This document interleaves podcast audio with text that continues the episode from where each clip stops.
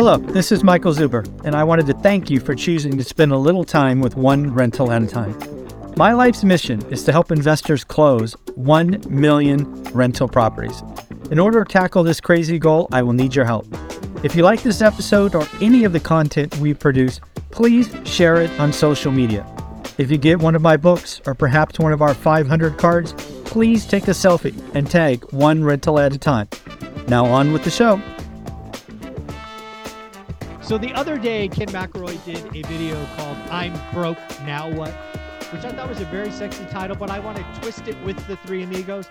I want it to be something that I think is actually more relevant for my audience. I want it to be I'm out of money. Now what? Because I believe broke is a mindset. I believe if you are a follower of one rental at a time, you get that. We are never broke. But maybe we don't have any money, which is a very, very different thing. Dion, welcome to the show. How you doing, buddy? I'm doing great. I think there's a really good uh, two reasons why this is a good topic for this channel. One, um, I disagree with what I think most of the viewers are going to say. I'm out of money now. What? Okay. And uh, the different perspectives are are going to help.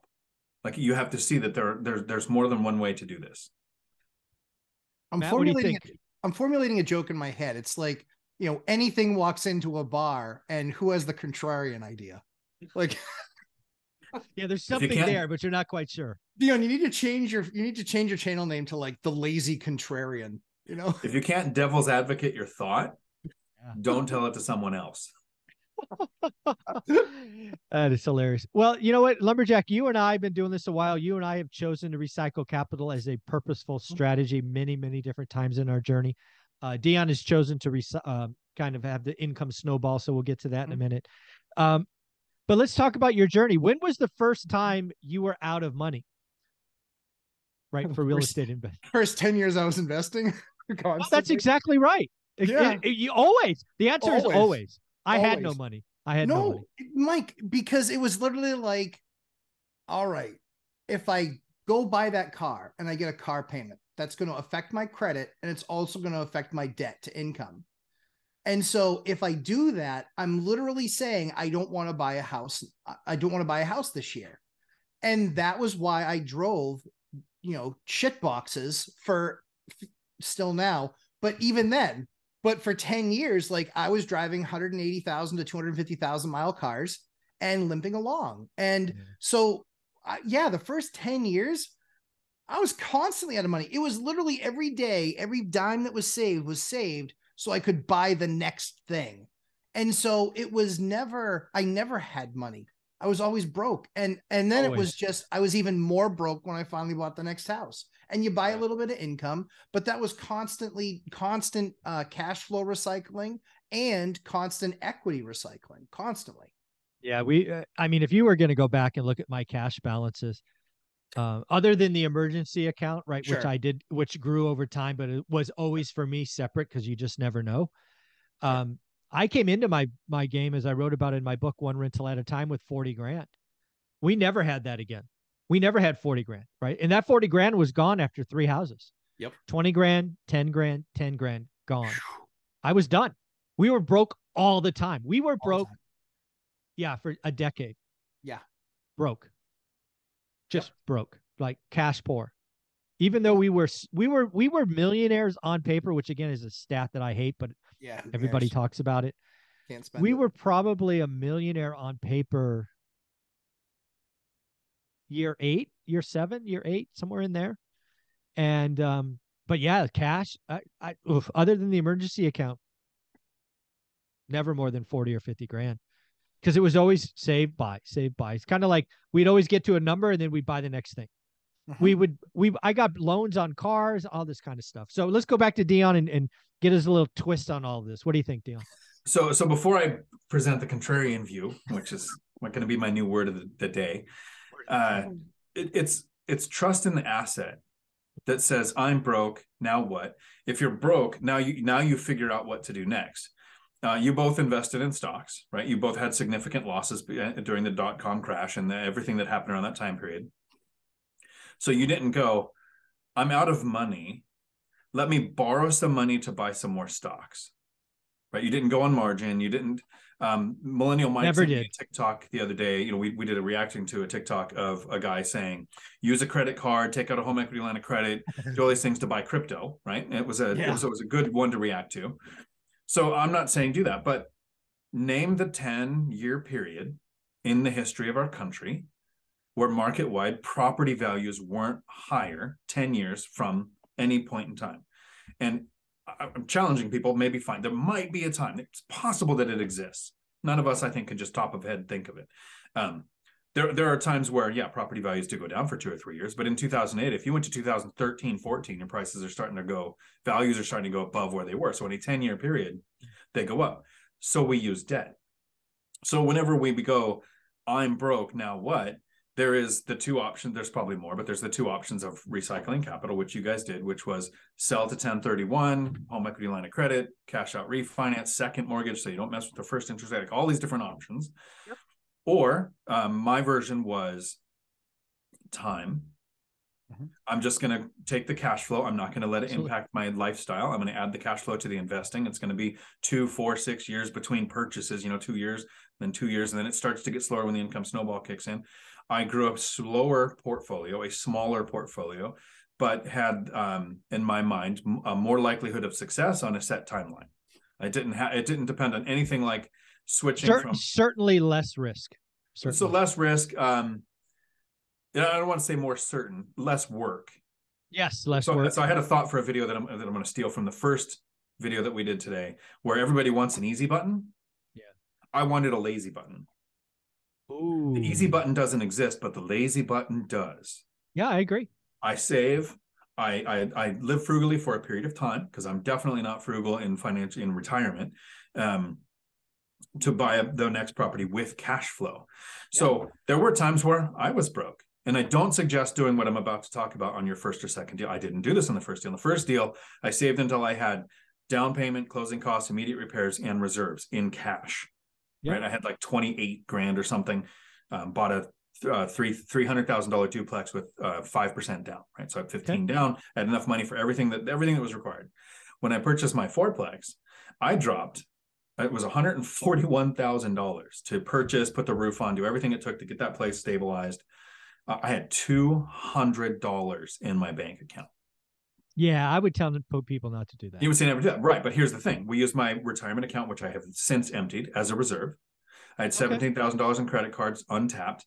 I had a good paying job. I had cash flow from rentals. Mhm. Uh, I closed on the 6th of the month. So that month, January 6th of 2020, I got that month's rent from the units without a mortgage. February, no mortgage, all the rents from those units. So I by the by the mid, middle of February, I had 10 grand. So 200 to 10 grand. So Okay. that's why it made sense. It doesn't make sense when you don't have cash flow. You don't have uh, job stability. You don't have a massive retirement account that you could empty if you need to. Like, don't do that. But I was like, I'm broke. Now what? I didn't do a home equity line of credit. I didn't do a cash out refinance. I haven't sold it. I just like, okay, so this Actually, that's that's a good question. Just because again, you talked about 401k. So this when was the fourplex? Was that your third deal? Um, so it was uh, I owned a single family, three duplexes, then fourplex. So it'd be my what fifth property. What was your equity position in everything? That Like, was the you needed transaction where I crossed a million dollars in debt and a million dollars in net worth on paper. I was like, I'm a yeah. millionaire with two hundred dollars. Like, this is how this works. I'm Yeah, broke, no, I, so I yeah, must be no, I- rich. yeah, yeah. If I'm broke, I must be rich. But that was it. Yes, I, at that point, I could have been like, I have six figures in the bank, one hundred forty-one thousand dollars in the bank. It's the most money I'd ever heard of a person having in Yeah. cash. And I was like, Yep, I'm going to put that in an asset. Because I remember the first time my bank my freedom. bank account had a hundred grand. I remember the first time, like checking or savings or whatever, had a hundred grand. That was crazy. I, I took. I I never seen that.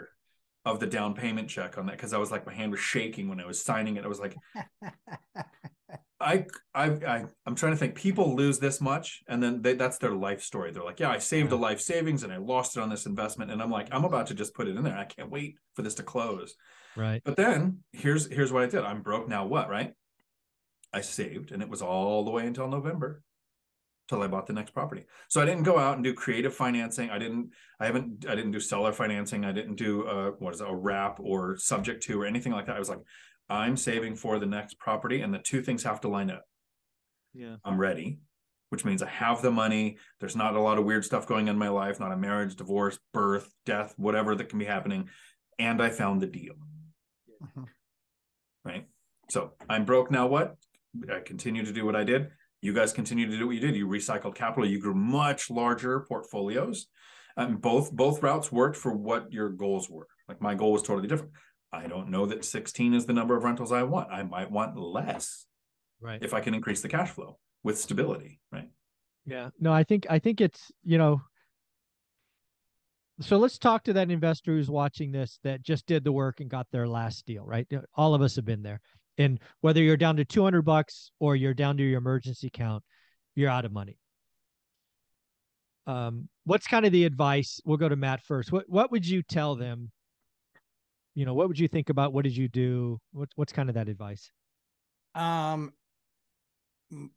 you get yourself in the position where you can do whatever you can to strengthen that cash flow and get more guaranteed cash flow and so you know what that looks like is um being aggressive from the perspective of continuing to save. Now you have more cash flow. If you just added your next property you have more cash flow. There's going to be stressful times because i don't care how good the inspection was i don't care how tur- turnkey it was you're gonna have a few thousand bucks worth of ah crap. I gotta Yep. do that. Yeah, it's just the way it goes. And so the most important thing that you can do is stay the course. That's what Yeah. the the people that end up the largest financially are the ones that delay the gratification as long as they can. Mike, you and I have seen this for decades with Silicon Valley, right? The shit, the the founders that didn't keep on selling out a bunch of their shares and getting devalued, and and basically they're putting themselves in a position when they finally went public, they had 60% of the stock or 70% of the stock, right? And it's Mhm. because they said, listen, we're just going to go slow and steady. We're not trying to go way up. You know, we're not trying to become a $10 billion company in three years. Because here's what usually happens in that case you're watching a lot of these zombie companies going to go, they're going to be just like the dot bombs Hmm. where they're going to disappear. And Yeah. I there's one in my space that got a valuation of four billion dollars, and they're going to be lucky to have a half a billion dollar valuation by the end of the by the end of this year. Wow. Lucky. Yeah. Yeah. Uh, Dan, what would you tell someone? Just closed a deal, the fourplex, they're looking at their bank account with 200 bucks. What would you want to tell them? So I actually really had a conversation very close to this. Uh, you know, every now and then we do this. Um, I don't know if we, but I've been doing this uh, giveaway of an hour. Have a phone call, right? I, I, I would sell it for five thousand dollars, but I don't want to create a job, so I said it so I nobody's going to pay that. But I give away the hour, and this um, I should have asked if I could share his name, so I'm just going to do it.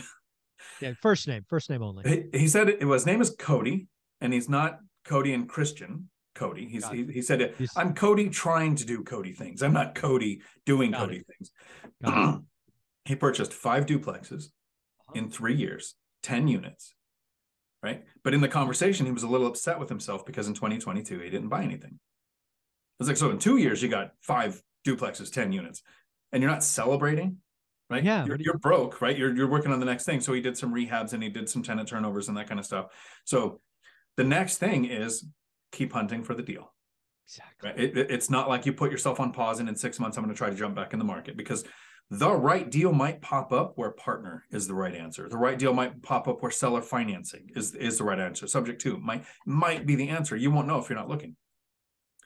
Continue to save. Continue to work on your credit score. Keep it up there so you have the best lending options. As you save each month, like Matt said, every you continue to compound that savings. Uh, more and more options open up. It might be okay. I, I have enough for a down payment on an owner occupied next house hack, but I don't really want to do that. So you're hunting, and now I've got enough for a, a- an investment property, but you're not finding it. So you're hunting for the deal. As you save, you might go, okay, now I have enough money to do a BRRRR with my own money without needing to use hard money. So I don't have to worry about refinancing out. Don't worry about interest rates. Don't worry about prices. Don't worry about ARV. All of those things won't happen unless you continue to do the work every day, even though you're broke. Yeah. I think that is the point that I wanted to close on, and I'm I'm glad we're gonna hit it twice. First and foremost, I would say congratulations. Uh, all of us have been there. We will likely all be there again, and um, you're doing it on purpose. This is part of the plan, right? You build up a kitty, you flush it. You build up a kitty, you flush it. But you own assets, right? Those assets can be sold. It's not the plan, but it, they are there, right? So it's not like the money vanishes like crypto or whatever it is. So it is part of the plan. I really want to hammer the point. You know, if, uh, I'm out of money now. What? Never stop looking. Uh-uh. Never. You worse. I mean, even if you really truly have no money and everything's tapped out, you want to stay on top of your market. You just you just have to.